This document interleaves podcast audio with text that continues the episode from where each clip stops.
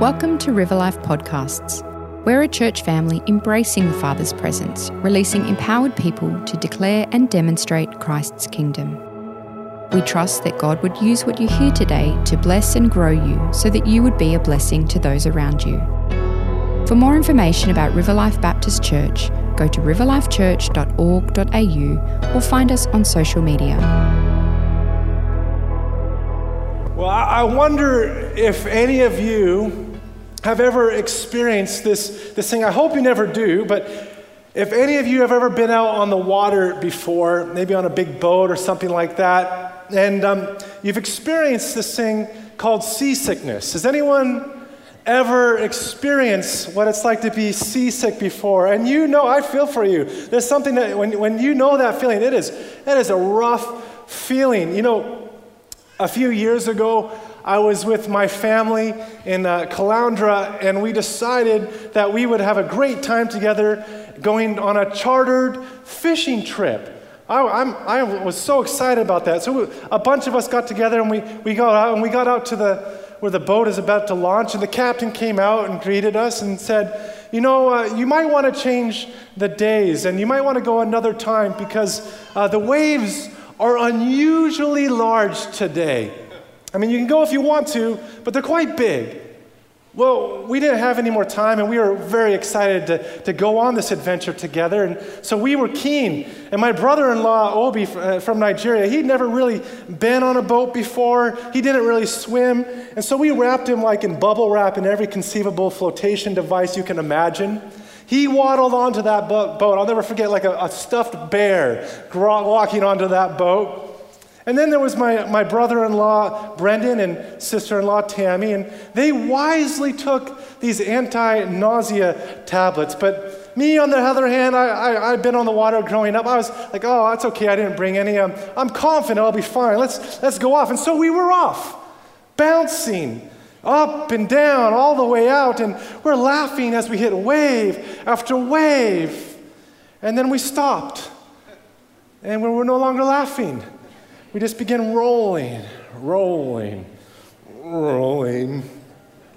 And while I was putting my hand into the bait bucket, I remember there's something about the smell of it finally captured my attention. And I remember looking over at Tammy and beginning to say, I think I'm going to be and a miracle happened. I saw my breakfast for the second time that day.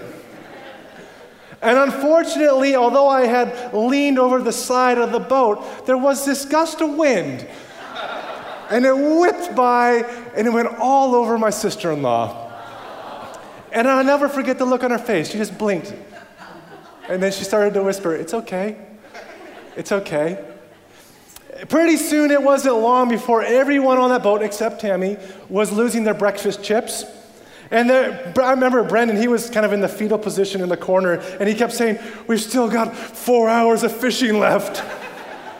the captain was handing out buckets. Obi, I don't know what he was saying. He was laughing through it all. He was throwing up too, but he was laughing, and he kept going, Is this fishing? I was sick so many times that the last time I was sick, I, I remember leaning over the boat and, and I actually uh, became unconscious. I passed out, rolled back into the boat. And the next thing I can remember is seeing a bright light. And as we're rolling back and forth from the inside the boat, and Obi with this giant inflatable standing over me going, Ryan, are you okay? Are you okay? I wasn't okay. Excuse me. I wasn't okay. Anyone who has been seasick will tell you the only thing you desperately want when the waves are rolling is to get back to shore. You are totally desperate to stand on solid ground. And even if you've never been seasick, how many of us realize that the times that we're living in often are having people feeling as if they're rolling through life, going through these massive waves where the world is rocking with change? The pandemic, the politics, the lockdowns, the economic uncertainty, the adjustments within our homes and in our workplaces. So many are desperate to stand on solid ground.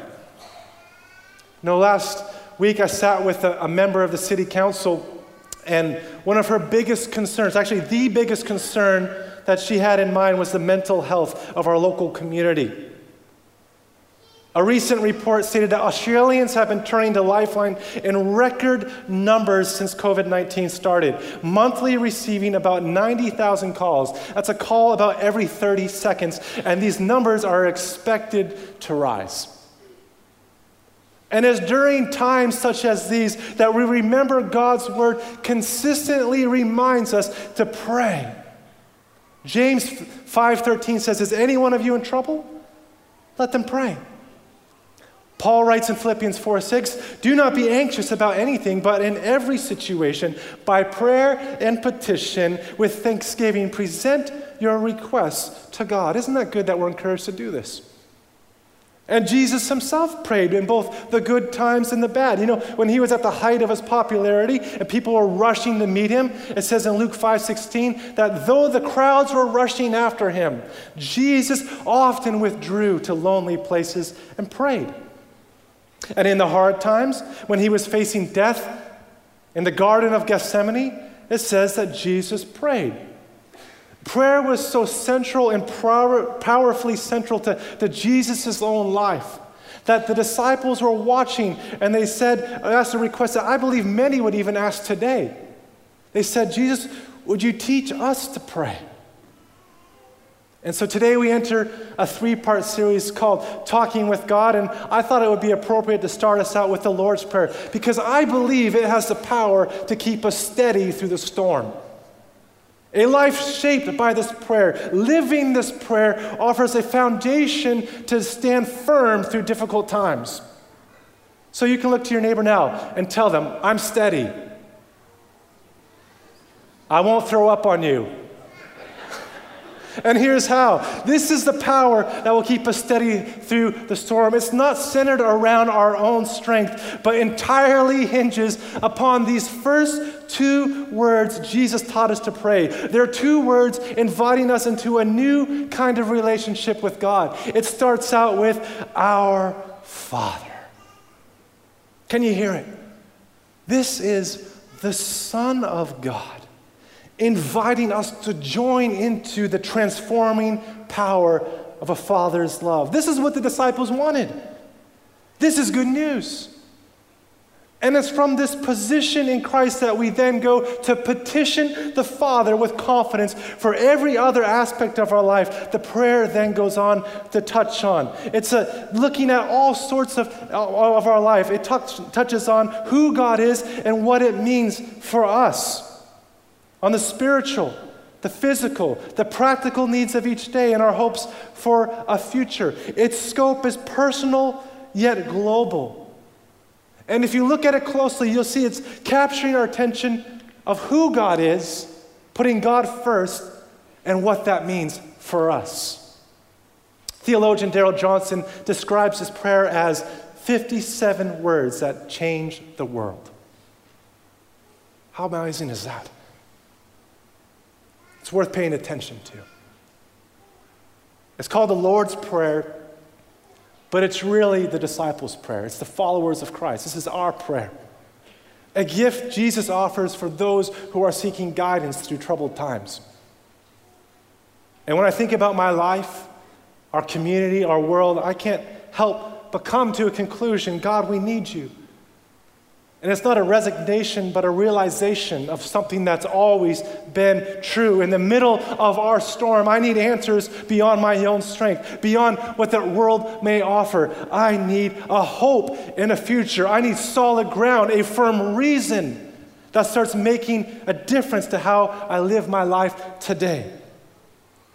And the prayer says it all begins when we follow Jesus in saying, Our Father. And I don't know what you might be going through in your own life right now, if you're feeling tossed or you know what it is feeling like to have the waves going through.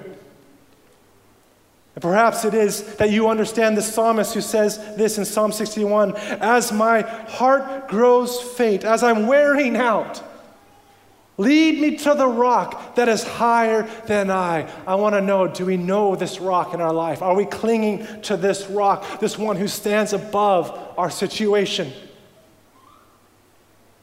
Because in Christ, Jesus invites us to participate in the transforming power of His love that will keep us steady through the storm. I want us to take a moment to pause and think about the biggest challenge you might be going through right now. What is the largest wave going through your life? And as we reflect on the Lord's Prayer as found in Matthew 6 9, I want you to begin imagine that Jesus is sitting with you. You might even want to close your eyes. Imagine that Jesus is sitting with you in a place that's comfortable for you. And you're talking to him, you're pouring out your heart to him, and he's hearing you. He understands your situation. And perhaps you think, God, where do I even begin to pray? Where do I even start? I cannot find the words. And Jesus looks at you and says this This then is how you should pray Our Father in heaven, hallowed be your name. Your kingdom come, your will be done, on earth as it is in heaven. Give us today our daily bread, and forgive us our debts, as we have also forgiven our debtors. And lead us not into temptation, but deliver us from the evil one. I wonder do you realize this is a revolutionary prayer? Initially, the disciples may not have recognized it. There are two accounts of, of this event the one we've read of, and then in Luke, who talks about it in chapter 11. And it's in the context where Jesus' disciples have said, Teach us to pray, as if we see your connection between the power, your life giving power, and your prayer. We want to be a part of this. Would you show us how to participate, to get along and be in touch with this? I imagine Peter recounting the moment later on. It says, You know, we finally plucked up the courage. We finally asked Jesus, Can we pray like you pray? Will you teach us how? And he agreed. And so we sat down, we took out our, our pen and paper, and we expected a long lecture. And, and then he spoke for about 20 seconds and said, Class dismissed. And yet, the more they thought about what Jesus was saying, the more they understood its importance. It's revolutionary power. And it's why Matthew's account puts it at the center of the most important sermon ever given in chapters 5 through 7. The most important sermon, the Sermon on the Mount. And at the center of the Sermon on the Mount in chapter 6 is the Lord's Prayer. He does this on purpose. And at the center of this new life of saying, Our Father, this new relationship with Christ is something that holds the whole thing together. It's the announcing of God's good news, what Jesus is actually doing. And it ties into every aspect of this prayer. It says, On earth as it is in heaven. Know, I think it's helpful to think about the Lord's Prayer in, perhaps in terms of three P's of position, of perspective and provision. This is how we remain steady through the storm, where Jesus invites us into a new position to say, Our Father. And the six petitions within this prayer that follow put God central to our perspective your name, your will, your kingdom. And in that space, we entrust our lives for His provision. As if to say, because of my new position as a son, as a daughter of the Father, my perspective is to worship God as central to my life, to put Him first. And when I do that, I trust that God's provision will meet my needs through the storm.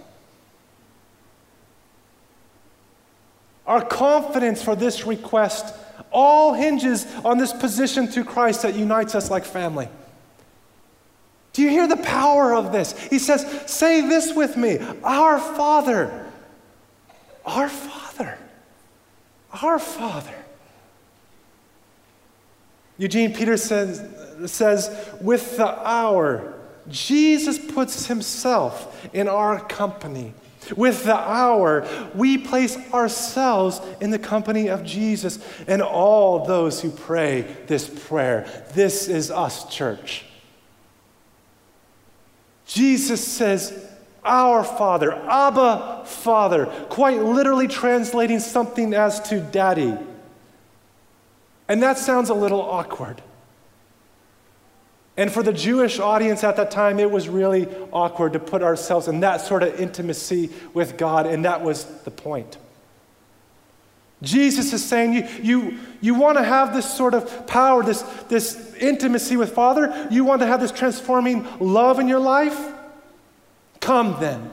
Come like a child who realizes it can, they can only receive this love like a gift.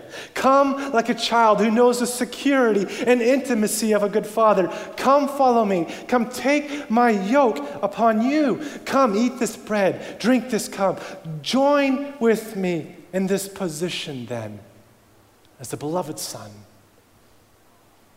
And so you too can pray, Dad, in my need, when the storms are rising, redeem, restore, feed, forgive. We need you on earth as it is in heaven.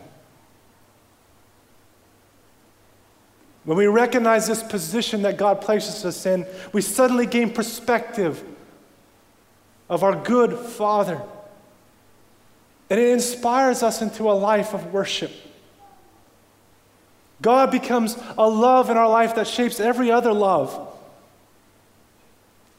The first three petitions puts God's puts our focus on who God is.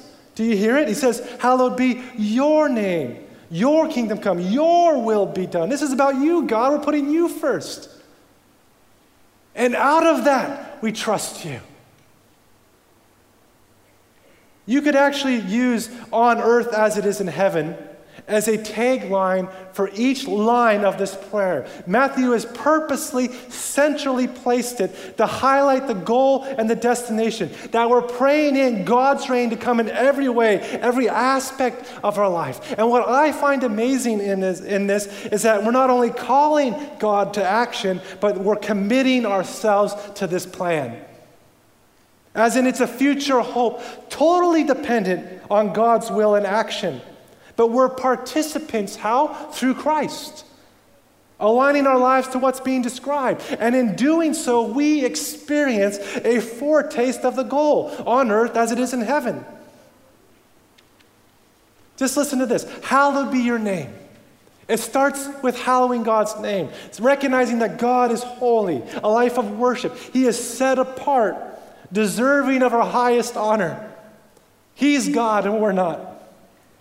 And our whole life comes into alignment with these truths, giving glory and praise that He deserves in our workplaces, in our homes, in our conversations, the way we resolve conflict, our character and our commitments. Your name, God, your kingdom, your will, we're putting you first. You know, in the Old Testament, the name of God was worshiped in the sanctuary. And this was the place his presence dwelled. But do you ever think about Matthew 28? where it talks about we're baptized, we're raised to life in the name of the Father, Son, and Spirit. Because his presence now abides in us. So a hallowing of his name means we're participating with the goal right where we've been placed in our everyday life, on earth as it is in heaven. It's how the poet Gerard Hopkins writes For Christ plays in 10,000 places, lovely in limbs and lovely in eyes, not his to the Father through the features of men's faces. So the question is this Are we hallowing the name of God's presence that's abiding in our lives? Your kingdom come. Jesus announces the inbreaking of God's reign. And every miracle is a foretaste of the coming main event where the blind see, the lame walk, the mentally ill are made well. There's food in abundance, and there's no one going hungry. And relationships are restored. There will be total redemption throughout creation. And Jesus says to say, Come, bridge this gap, God, on earth as it is in heaven. And our lives align to this call to action in our commitments of how we go about each day caring for the poor, healing the, the brokenhearted, feeding the hungry, Whatever it may be, our work and our words become places to bring life and blessing that reflect God's own kingdom. So, my question on this is how do we pursue God's kingdom agendas where we've been placed each day? Your will be done. This is ultimately an act to trust God through the storms, through it all. And Jesus identifies, he knows what that's like. Remember before he kicks off his, his public ministry? What happens? He's sent out into the desert or he's tempted by Satan. We can read about that. And Satan does something interesting. He offers him a shortcut to success. He says, Do you really need the cross to be worshiped? Why not take the easy way? We're out in the desert, no one's watching. Why don't, why don't you just do it this way? And remember, while he's praying in the garden, Jesus says, Is there any other way but this cross? But not my will, but yours be done. C.S. Lewis writes There are only two kinds of people in the end those who say to God, Thy will be done, and those to whom God says, in the end, Thy will be done. As in, have it your way. I wonder how many of us realize that the way we're choosing to live our life answers whose will we're prepared to live by. Listen to this quote by Eugene Peterson. I've been thinking about it all week. It says this Life's basic decision is rarely, if ever, whether to believe in God or not, but whether to worship or compete with Him. So, does my life reflect a trust that God's will is ultimately best? So we have a new position in Christ. And it gives us a perspective that leads us into a life of worship. Your kingdom, your will. And that's what gives us the confidence to then ask for his provision, which is the last three verses. They combine together our position and perspective to give us courage to the storm. It says this Give us today our daily bread, and forgive us our debts, as we have also forgiven our debtors. And lead us not into temptation, but deliver us from the evil one. I don't know if you can hear this, but it's actually talking about a, a, hope and a courage that, that it's for our past, present, and future situations. It's so holistic in perspective. Three things stand out that give me courage, and I hope it does for you. The first is this Give us today our daily bread. Now, Jesus is talking about the daily spiritual and physical needs we each have. And even in this time, this, this, this bread is a figure of speech, a catchphrase, as if to say, Jesus is saying, I understand what you, your needs are, and let me tell you where to find it. Look to the Father. He's actually echoing Exodus 16, where Israel, if you remember, were daily having to go out to get bread, the manna, to collect it for their needs. It was the only way they would survive, is to go outside, collect it up. They could not produce this bread on their own. They did not have the strength in their own accord. They were totally dependent on God to provide, and that's the point. Jesus saying, Look to the Father. Daily discover God's, God's provision. It's not a passive prayer, but one that says, as I go through my day, I have a confidence that the Father will provide what I need through my storm. My situation is temporary. My problem has an expiry date. I will hold on and keep holding to this rock that is higher, a love that's gone further, a foundation, that runs deeper than my problem. Deuteronomy 33 25 says, Your strength will equal your days. So, though like Christ I may be praying through the night, my, God's power in us will rise to meet the challenges of our day. Give us today our daily bread, on earth as it is in heaven. Forgive us our debts. This is, you hear, it's the past. It's dealing with the past now. A debt implies we have a rap sheet, we have a past, we have infractions, we have a history. And if you don't believe me, maybe just look to the person next to you. They, they might be able to remind you. The Bible calls it sin and it separates us from God and one another. But you know what I find interesting as I was reading through this week and preparing is the religious crowds, you know the number one reason they were so angry at Jesus? They got so angry, it wasn't because he was healing people, it was because he was forgiving people forgiving people of their past. Jesus was establishing a new covenant through the cross, paying a debt we could not pay. That whatever our past, whatever our history, a new way for our destiny was yet ahead. As we join him to say, Our Father, forgive us. We'll follow you in saying maybe we know what it's like to have a past that acts like an anchor to our life that's holding us back. We keep trying to set sail and we keep getting dragged back down. Jesus comes to redeem. He says, I've come to set the captives free. And if it's just me in my boat, just me navigating the waves, I've got a problem. But when He comes to forgive our debts, He's setting the anchor free that we would sail and we would go towards the destination that He has in mind. Because we're no longer alone, there's a fourth man in the fire. And lead us not into temptation, but deliver us from the evil one. It's a future. You know, the word for test and temptation in the original language is actually the same, but it gets rendered by the way in which we choose to respond. It's why Jesus, is, when put to the test in the Garden of Gethsemane, he tells his disciples, Watch and pray so that you will not fall into temptation. What's the temptation? Well, the temptation is to stop trusting in God's goodness and faithfulness through the storm. It's why Darrell Johnson translates this, this part of the prayer when I come into my times of testing, when I'm in the storm, may I not be tempted to not trust in your goodness and faithfulness along the way. You know, a few weeks ago, I was cleaning up after dinner in the kitchen, and uh, this, this cockroach went running across the kitchen. It kind of waved at me with its antennas along the way. It was that big. I mean, you could have put a saddle on this thing and ridden it. It was huge. And, and it ran into the bathroom. And uh, Beck's not a, a, big fan of cockroaches. I don't know who is. But um, I didn't want to disturb her. She was in the bedroom with Bo. And uh, so I, as I walked by, I didn't say anything. I just grabbed the little spray, you know, the pest control spray, and I shut the door quietly and I went on the hunt. And I went into the bathroom, I found that thing, and there it was, still waving at me with its antenna.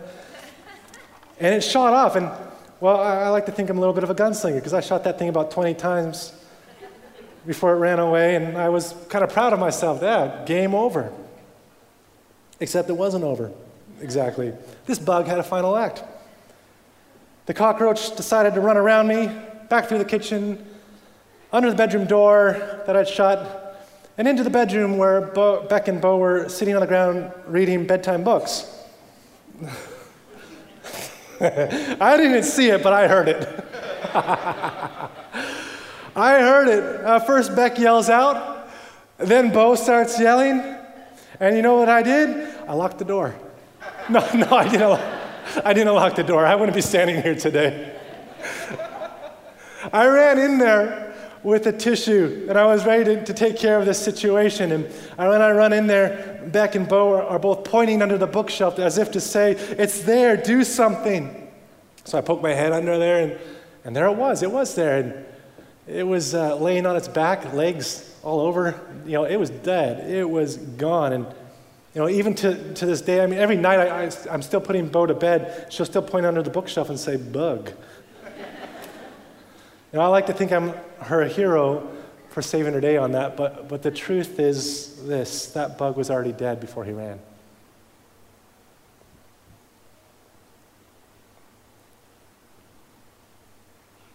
You know, our confidence through the storm, whatever we might be going through, is because of a provision that God has already made for us. And we sing about it at church we celebrate it saying the enemy has been defeated. Death cannot hold you down. We're going to lift our voice in victory. We're going to make your praises loud. Because he is our confidence, the one who will deliver us from evil, as the prayer says. That whatever our situation, we can call out, Dad. As we point to the problems, he comes to our aid. He doesn't lock the door. And whatever storm we're going through, our destination is secure, that we can trust in His goodness and His faithfulness along the way. Because although we, people might be yelling and screaming around us, and The enemy would have us cowering in a corner. Our Father is good and trustworthy to deliver us. That bug was already dead before he ran. Thanks for listening to this River Life podcast. Make sure you subscribe to keep up to date with all the latest content. If this podcast has raised any questions for you, contact us via church at riverlifechurch.org.au or through Facebook and Instagram. Thanks for listening.